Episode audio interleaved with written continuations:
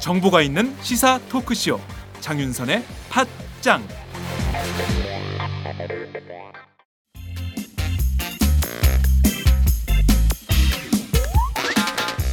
매일 정오 여러분의 점심시간 맛있게 씹어 드실 뉴스를 보내드리는 장윤선의 팟짱 매일나 신선한 뉴스를 맛보고 싶으시다고요? 보수 언론이 대충 훑고 지나간 뉴스 그 이면의 진실을 알고 싶으시다고요? 그렇다면 여러분의 곁에 장윤선의 팟짱이 있습니다. 좋아요와 구독하기로 응원해주세요. 포털 사이트 검색창에서 장윤선의 팟짱을 치거나 모바일 앱스토어에서 팟빵 클릭 후 장윤선의 팟짱을 들러주세요. 요거 재밌네 할 때는 과감하게 좋아요를 눌러주세요. 여러분의 꼼꼼한 사랑이 팟짱을 키웁니다. 장윤선의 팟짱 애청자 여러분 좋아요와 구독하기 꼭 부탁드립니다.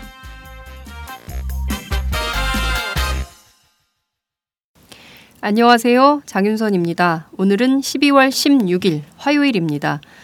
청와대 문건을 유출한 혐의로 검찰 수사를 받다 스스로 목숨을 끊은 최모 경위 그리고 같은 혐의로 수사를 받은 한모 경위가 청와대 민정비서관실에 회유가 있었다고 말한 것으로 확인이 됐습니다. 숨진 최경희는 유서를 통해서 청와대 민정수석실의 회유를 언급을 했고 살아있는 한경희는 최경희의 유서를 사실로 확인한 것인데요. 문제는 청와대입니다. 청와대는 민정수석실 그 누구도 한경희와 접촉한 사실이 없다고 초동에 밝혔고 문제가 된 오늘 이 시점까지도 그 입장에는 변화가 없다고 공식 밝혔습니다. 국민적 의혹이 점점 커져가는 이 사건에 대해서 청와대가 그저 모르쇠로 일관해도 되는 걸까요?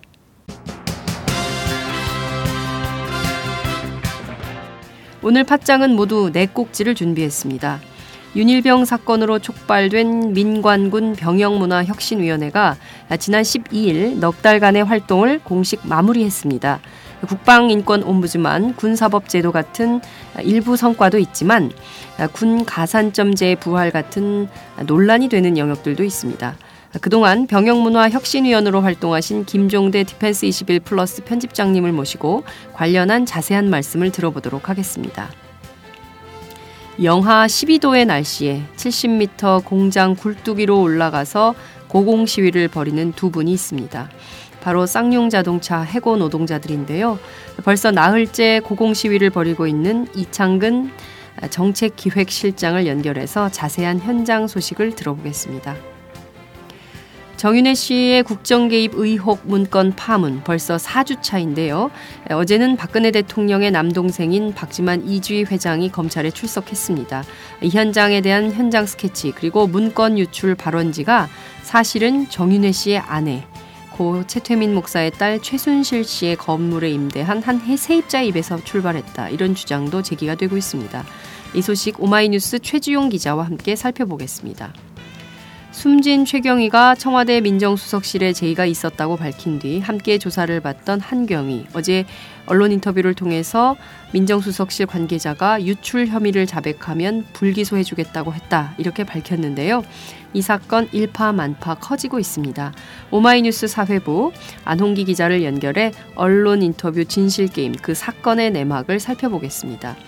매주 화요일 보내드리는 고정 코너 오마이뉴스 김종철 경제부장과 함께 대한항공 조현아 파문 그 진실을 살펴보겠습니다. 팟짱 시작합니다.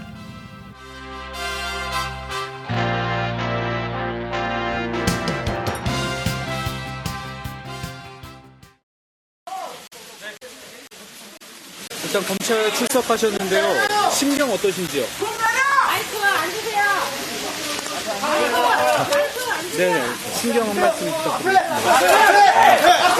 들어가서 아이들과 하실대로 이야기하겠습니다. 여기서는 더 이상 할 이야기 없습니다. 정윤혜 씨의 권력 안푸설이 있는데 어떤, 어떤 입장이십니까? 권력 암투설이 있습니다. 어떻게 입장 생각하시죠? 청와대에서는 7인회를 문건 유출과 작성의 대우로 주목을 했는데요. 어떻게 생각하십니까? 회장님 혹시 세계일보로부터 문건 받아 보셨어요? 들어가서 이야기할게요. 아직도 정윤혜 씨가 미행을 했다고 생각을 하십니까? 그 부분을 말씀해 주시죠. 하나만 좀 말씀해 주시죠. 예. 회장님 자료 한 말씀 해주세요. 한? 말씀. 세계일보로부터 문건 받아 보셨어요? 신경 어떠십니까?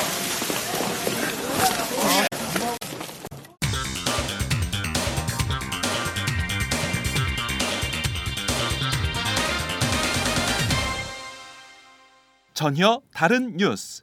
전혀 다른 뉴스 시작하겠습니다. 아, 그동안 운둔자로 지내는 듯이 보였던 박근혜 대통령의 유일한 남동생 박지만 이지그룹 회장이 지난 15일 검찰에 출두했습니다. 참고인 신분이었는데요. 어, 국정 개입 의혹을 받고 있는 정윤혜 씨와 이른바 십상시로 불리는 청와대 문고리 권력 3인방의 대척점에 서 있기도 합니다. 아, 박 회장은 이번 검찰 조사에서 미행설과 관련한 증거를 냈을까요? 자, 오늘도 오마이뉴스 최지용 기자와 함께 이와 관련된 자세한 소식을 살펴보겠습니다. 최 기자 나와 계신가요? 예, 나와 있습니다. 네. 연일 고생이 많습니다. 네, 네. 그렇습니다. 네. 박지만 회장이 검찰 조사를 받았습니다. 핵심 내용이 어떤 겁니까? 핵심적인 내용은 아무래도 지난 4월에 어, 시사저널 보도로 알려졌던 그 정윤회 회장, 네, 정윤회 씨가 자신을 미행했다라는 거에 대한 부분일 것 같습니다. 네. 어, 어제 10시간 넘게 참고인 조사를 받았는데요. 어, 뭐, 이 박지만 회장이 나오면서 네. 기자들과 만나긴 했지만 별다른 언급은 하지 않았습니다. 네. 검찰에서 다 진술했다라는 취지의 말만 남기고 떠났는데요. 네. 오늘자 조간 신문들은 어 이제 검찰발 소스를 가지고 이 박지만 회장의 진술을 보도를 했습니다. 네. 뭐 다소 약간의 차이가 있는데요. 조선과 중앙이 전혀 다른 얘기를 썼더라고요. 예, 그러니까 뭐, 어 전혀 다르다기보다는 오히려 조선이 좀 더 어, 디테일하게 네. 적으면서 어, 얘기가 나온 부분인데요. 그 중앙은 이렇습니다. 중앙은 미행을 당한 건 사실이지만 네. 어그 미행 자신을 미행하는 오토바이 기사를 붙잡아서 그 진술서를 받은 건 아니다. 음. 라고 이제 어 중앙일보는 그런 내용을 보도를 했고요. 네. 조선일보 같은 경우는 이렇습니다. 그 어, 지난 3월에 이제 시사저널이 어, 자신을 미행하던 오토바이 기사를 붙잡아서 네. 정윤혜 씨 지시로 미행했다는 자수를 받았다라고 보도를 한 내용에 네. 어, 시사저널 저, 어, 저널이 뭔가 잘못된 정보를 토대로 보도한 것 같다. 음. 오토바이로 미행을 당한 적이 없고 미행을 받은 사실이 없으니 자수서를 받은 사실도 받은 적도 없다라고 진술했다라고 이제 조선일보는 보도를 했습니다. 네. 아, 완전히 이제 그 오토바이 미행서를 네. 어, 부인을 했다는 게 이제 조선일보 쪽 보도인데요. 네. 네. 제가 이게 왜 이렇게 엇갈리는 보도가 나오나 좀 이제 검찰 쪽 이, 이 취재 라인을 통해서 좀 알아봤습니다. 네. 이게 뭐 공식적인 어떤 어이 수사 내용을 이 전달해주는 라인이 그 소스가 있는 건 아니고 네. 중앙일보와 조선일보가 각자 음. 이 다른 소스를 가지고 썼을 가능성이 있고 네. 네. 그렇기 때문에 어느 쪽 소스가 올 맞는다라고 이야기하기에는 좀 어려움이 있다라고 합니다. 그리고 이 법조에서 이제 어쨌든 이 참고인 조사라고 하더라도 어쨌든 수사 과정이지 않습니까? 네. 네. 이게 그런 과정을 이제 쓰는데 좀 어, 정보가 부족하다 보니까 이 기자들이 말 한마디를 가지고 이렇게 붙여 쓰는 경우가 좀 덜어 있다고 합니다. 그래서 네. 이번 경우도 그런 게 아니겠냐라는 게 이제 검찰 쪽 에서 흘러나온 이야기가 되겠습니다. 네. 음, 조선과 중앙에 보도된 엇갈린 내용들. 그러니까 이를테면 네네. 어, 중앙의 경우에는 미행은 사실이나 자술서는 그러니까 오토바이 기사에 자술서는 없다라는 내용이고 조선일보는 어, 그 미행 사실 자체가 전혀 사실이 아니다라고 얘기를 한 걸로 봤을 때 어느 쪽이 더 신빙성이 있는지는 앞으로 나오는 보도를 좀 주목해서 봐야 되겠다라는 생각이 좀 들기도 하네요. 그렇습니다. 네. 자, 검찰 수사가 현재 어느 방향으로 가는지 이게 지금 어, 형사 일부 어, 그리고 네네. 또 특수 2부에서 이렇게 네. 수사를 하고 있는데 하나는 진실 규명이고 하나는 유출이에요. 이 어느 네. 방향에 어디 어디에 무게를 더 두고 하는지 지금 도저히 알 수가 없어요.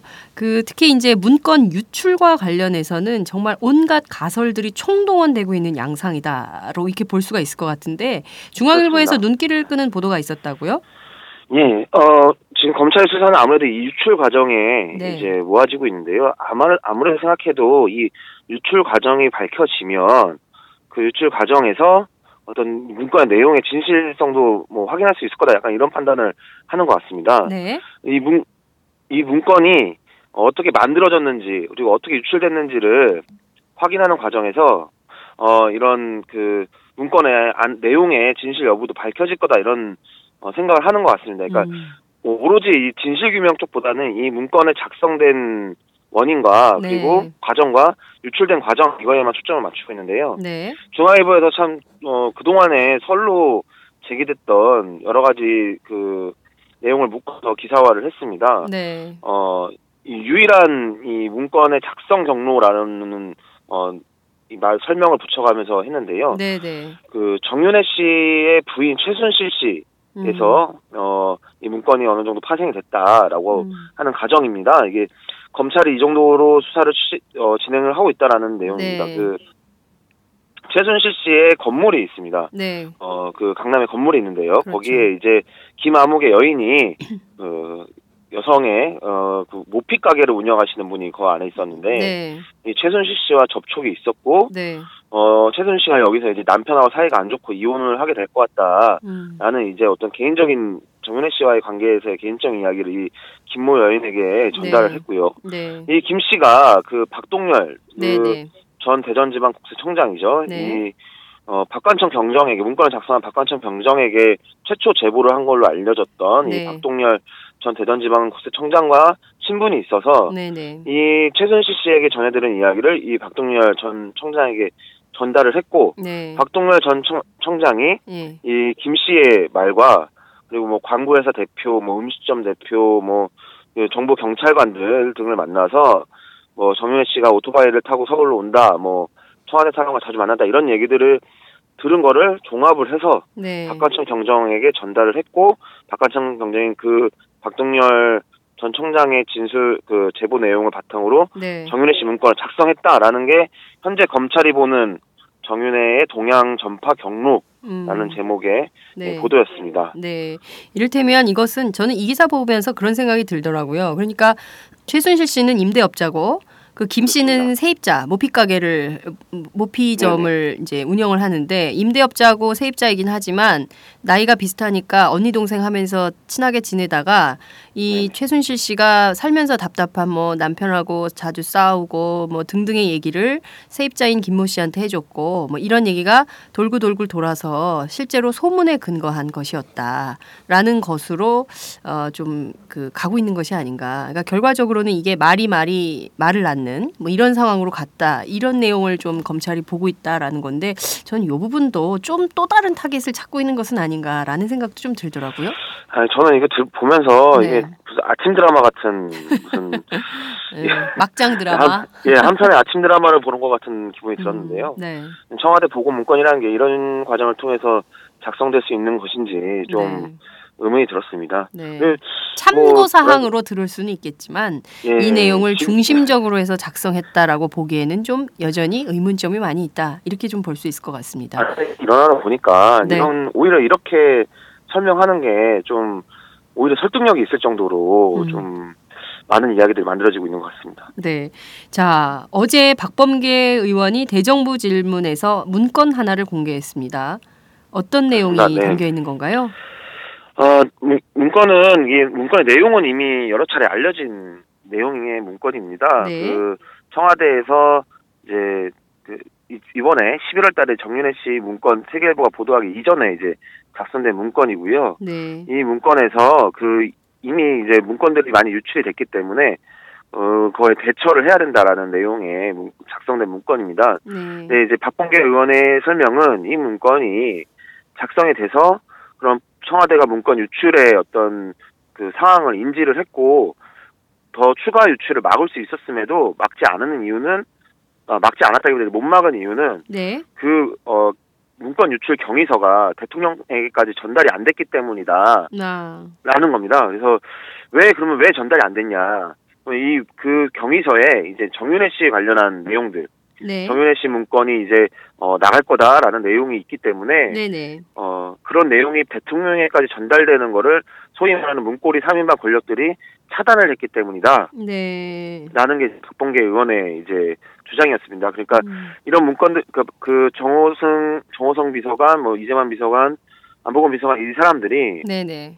정윤혜 씨의 관계를 어 이제 드러내지 않기 위해서 그 문건을 막는 바람 경위서를 막는 바람에 결국 이 정윤혜 씨 문건까지 유출이 돼서 보도가 된 거다라는 게 이제 박범계 의원의 어, 음. 주, 어, 주된 주장 내용이었습니다. 네, 알겠습니다.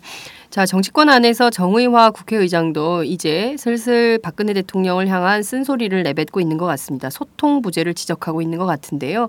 어, 앞서서 새누리당에서 있었던 최고위원 회의 이 자리에서도 김태호 최고위원도 청와대가 너무 안일하게 이 상황을 대응하고 있는 것이 아니냐 이런 문제 지적이 잇따르고 있는 것 같은데요. 정치권 안에서 지적이 나오는 만큼 청와대가 이 문제를 또 어떻게 핸들링을 하려고 할지 특히 이제 한모 경위에 대한 민정수석실 문제를 좀 어떻게 풀어 나갈지 그것 또한 좀 잘 그 압축해서 취재해서 좀 지켜보도록 하겠습니다. 아, 최 기자 오늘 말씀 감사합니다. 예, 감사합니다. 네, 지금까지 오마이뉴스 최지용 기자와 함께했습니다.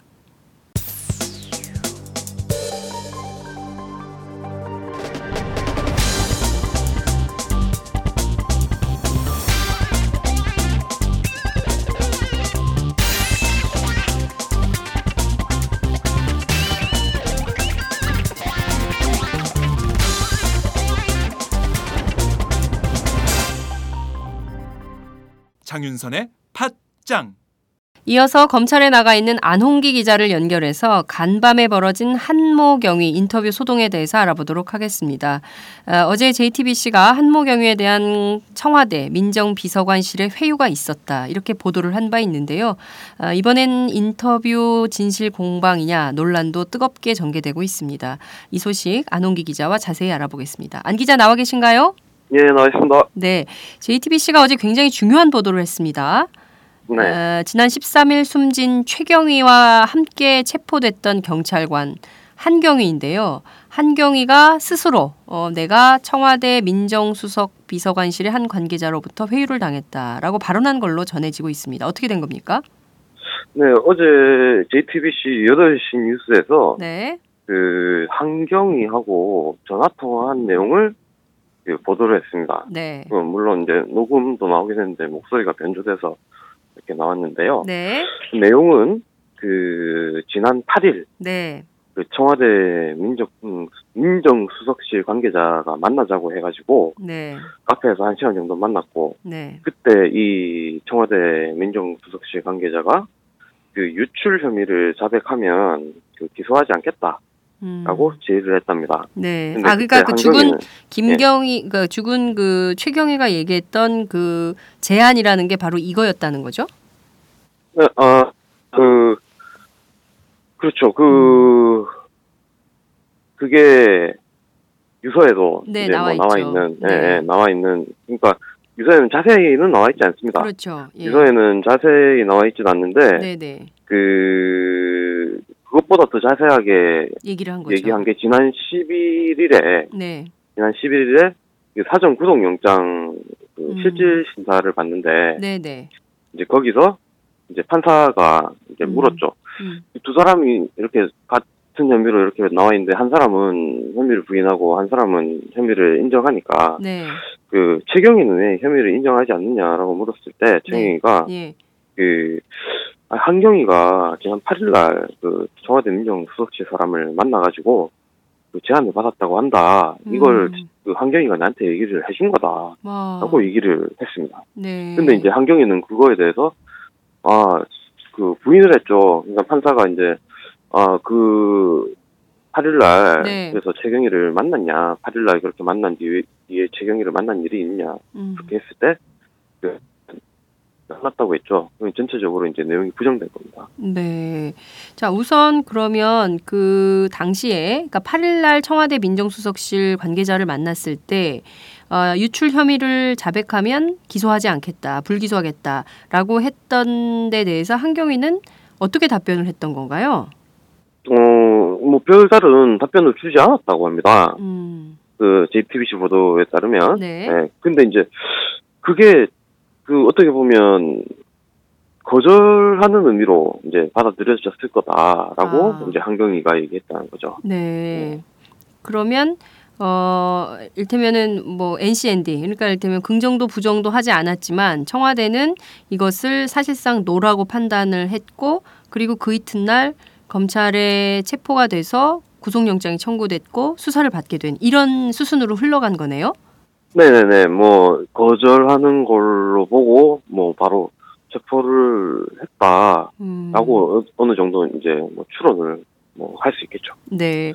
앞서 말씀해 주신 지난 10일 사선, 사전 구속영장 청구됐을 때 그때 당시 이제 법원에서 영장 실질 심사 받을 때 판사가 질문했던 두 가지 이 내용이 사실상 어제 JTBC 보도와 일치하는 거 아닙니까? 네, 그 그래서 이제 최경희 가 얘기했던 부분, 최경희가 네. 또 유서했었던 부분, 그리고 한경희가 그 JTBC와 전화 통화했던 부분 이 세 가지가 내용이 일치합니다. 그래서 네. 그 최경희의 유서 내용이 진실한 게 아니냐라는 음. 쪽으로 기울죠. 사실 그 사람이 그 죽기 전에 네. 글을 쓰는데 거짓말을 하고 가는 경우는 거의 없거든요. 거의 진실에 자신 진실을 밝히고 어떤 그 자신의 그 목숨을 이렇게 끄는 쪽으로 이렇게 하지. 네. 어 그래서 뭐 그렇게들 그 파악이 되고 있습니다. 음. 그 유서까지 유서에 내 유서에 나온 내용까지 사실일 가능성이 없다라고 얘기하는 그 청와대의 입장을 정말 납득하기 어렵다라는 생각도 드는데요. 이 사건 취재하는 기자들 사이에서도 사실상 최경희의 유서 유서 내용이 이 진실일 가능성이 높다 이렇게 보고 있다는 거죠. 아 사실 근데 그 검찰에 나와가지고 네, 그이 사건을 취재하고 있는 기자들은 네. 좀 아직도 뭔가 계속 의구심을 많이 음. 가지고 있습니다. 왜 왜냐면 그렇습니까? 예. 그 JTBC 어제 보도가 세 꼭지가 나왔는데 네, 중간에 이제 두 번째 꼭지 내용이 좀그 믿기 어렵다라는 거죠. 음. 그 내용이 이제 그 영장 실질 심사를 하는데 네, 그 검찰이 그 자기의 그 한경이에게 적용되는 혐의를 그 심사 도중에 이제 바꾸려고 했다 라는 아, 부분이 있는데요. 네, 네, 사실 그런 경우는 거의 없고 그 법조계에서는 거의 말이 안 되는 얘기다. 음, 검찰이 리가 지금 없다. 네네네 검찰이 아무만 그래도 그랬을 리가 있겠느냐 라는 음, 이제 그런 이제 생각으로 네. 뭔가 어, 보도가 좀 말이 안 되는데 음. 라고 하고 있고 또 검찰에서도 네, 어떤 그 반발이 있겠네요. 네 검찰 관계자도 어제 어제 밤에 보도 나간 직후에 만났는데 네, 그 이 두 번째 꼭지를 예를 들면서 네, 아니 그 그런 내용을 법조 기자가 믿으면 네. 법조 기자 간둬야 되지 않겠냐 음, 어? 뭐 이렇게 굉장히 그런 내용이 나온 거에 대해서 예. 성토를 좀 이렇게 하고 음. 있었고 음, 뭐 한마디로 말해서 좀 예, 좀 격앙된 그런 분위기가 있었습니다. 네, 그러면 검찰이 JTBC를 상대로 법률적 대응을 한다고 합니까? 아니 그런 얘기는 아직 뭐 전혀 없습니다. 네. 자, 그리고요. 어제 하나의 또 초점이 됐던 게 이게 또그 한밤의 소동 가운데 제일 중요한 소동이었던 것 같은데 한경희 변호인 말이, 말입니다. 이 네네네. 한경희 변호인이 보도 직후에 기자들에게 아, 이 JTBC하고 인터뷰를 한 적이 없다 라고 네. 반복해서 밝혀서 또 혼란이 생겼어요. 어떻게 된 겁니까? 네, 그 보도가 나오고 나서 그 저도 이제 기자실에 있다가 기자들의 표정을 봤는데 뭐 전부 뭔가 어떤 분은 망형 자체를 하기도 하고 어떤 분은 어 정말 이 큰 사건이 일어났다 네. 뭐 이런 굉장히 그 어떤 황망함 그런 음. 분위기 있었는데 하겠어요. 네, 네. 그 보통 이제 기자단 간사가 보내는 문자인데 네. 처음 왔을 때에 이제 변호사 두 분 계신데 네. 그 최 변호사님이 이제 간사를 통해서 전달한 게 어, JTBC 보도 내용으로 한경희가 JTBC와 전화 통화를 한 일이 없다고 한다. 네. 이렇게 보냈을 때 네. 처음에 도대체 이건 뭘 믿어야 되는 거냐라고 하다가 문구를 이렇게 보면 네. 아그 내용으로 통화를 한 적이 없다고 한다니까 그 내용으로 말을 해 여보세요? 이제 예예 예 네, 네. 뭐 그런 내용으로 받아들여지다가 네. 두번 문자가 두 개 더 옵니다. 그 이제 황 변호사님이 네. 이제 두 번째 꼭지를 또 문제를 삼으면서 네, 네. 그런 내가 그때 심사에 들어있었, 들어있었는데 그런 일이 일어나지 않았다라고 음. 이제 또 문자를 보냈고 네. 세 번째 맨 마지막으로 이제 그 최 변호사님이 다시 보냈는데 음. 한경이는 네. JTBC와 전화 통화를 한 사실이 없다고 한다라고 이제 음. 아예 그 한 일이 없다라고 네. 이제 마무리를 지었습니다. 어. 그래서 기자들은 도대체 어떻게 된 일이냐, 네, 진실이 뭐 뭡니까? 허위로 보도를 했느냐, 네, 네. 아니면 그 했는데 저렇게 부인하고 있는 것이냐, 네. 나는 이제 좀 본란에 빠졌죠. 네, 네. 그래서 네, JTBC의 예. 경우에는 인터뷰를 한 것이 맞고 녹취록도 가지고 있다라고 어, 입장을 밝히고 있는 것 같은데 이를테면 지금 네. 알려진 내용을 보면 지금 한경희가 선임한 두 변호사 이 변호사들이 과거에 그 최동욱 전 검찰총장 그 혼외자 의혹이 있었잖아요. 이때 네네. 당시에 개인정보 유출 사건에서 청와대 관련 인사들의 변론을 담당했었다. 뭐 이런 얘기도 나오고 있대요. 네, 그, 저, 청와대 관련 인사들의 변호를 했는데, 네. 사실 그 변호를 했다는 사실만으로, 음, 뭐이 변호사들이 뭔가 뭐 일을 꾸민다든지, 네네. 뭐 친검찰 쪽이라든지, 이렇게 단정하기는 어려울 것 같습니다. 음. 다만, 어, 청와대 쪽하고 네. 어떤 관련이 있지 않겠느냐, 그 부분을 음. 이제 좀 파야죠. 이제 네. 취재를 좀 해가지고 네네. 예, 입증을 해야지 단지 그 부분 가지고 단정하기는 힘들 것 같고 네. 다만 그런 사정도 있- 음. 있을 수 있겠다라고는 볼 수는 있고 네. 예. 자, 최경희는 이미 이저 어, 고인이 됐고 이제 남은 것은 한경희인데 한경희는 지금 그 병원에 입원한 걸로 어, 전해지고 있어요. 너무 스트레스가 극심해서 어, 지금 병원에 입원해 있는 상태인 걸로 전해지고 있는데 이를테면 이후에 어, 이 사건, 그러니까 이 인터뷰도 또, 또 하나의 미스터리가 되는 거 아닌가 싶은 생각이 좀 들기도 하는데요. 인터뷰 진실 네. 게임 진실이 어떻게 되는지 이것도 꼭 취재해서 알려주시기 바랍니다. 네, 꼭 취재하고 싶습니다. 알겠습니다. 자, 안홍기 기자 고맙습니다. 네. 예, 오늘 말씀 여기까지 듣도록 하겠습니다. 지금까지 오마이뉴스 안홍기 기자와 함께했습니다. 안녕하세요. 장윤선의 팟짱 애청자 여러분. 저는 김병기입니다. 전에는 편집국장이었는데요. 지금은 10만인 클럽 회원이자 본부장 맡고 있습니다. 그런데 10만인 클럽이 뭐지? 어, 이렇게 궁금해 하시는 분들 많으실 겁니다. 오마이뉴스에 자발적으로 구독료를 내는 시민들의 모임입니다. 지금 매월 후원해 주시는 분이 몇 명이죠? 8천 명이요. 아, 그럼 앞으로 몇 명을 모아야 합니까? 10만 명이요. 아, 참, 갈 길이 멉니다. 그런데 조중동 구독자는 많게는 100만.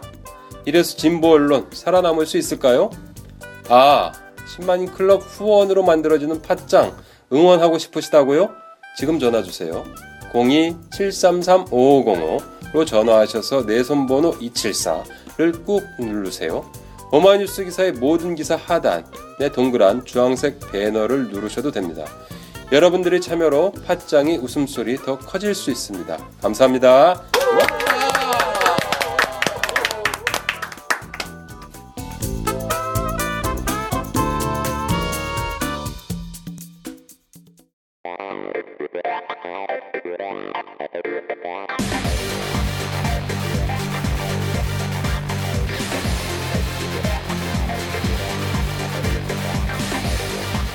정보가 있는 시사 토크쇼. 장윤선의 팟짱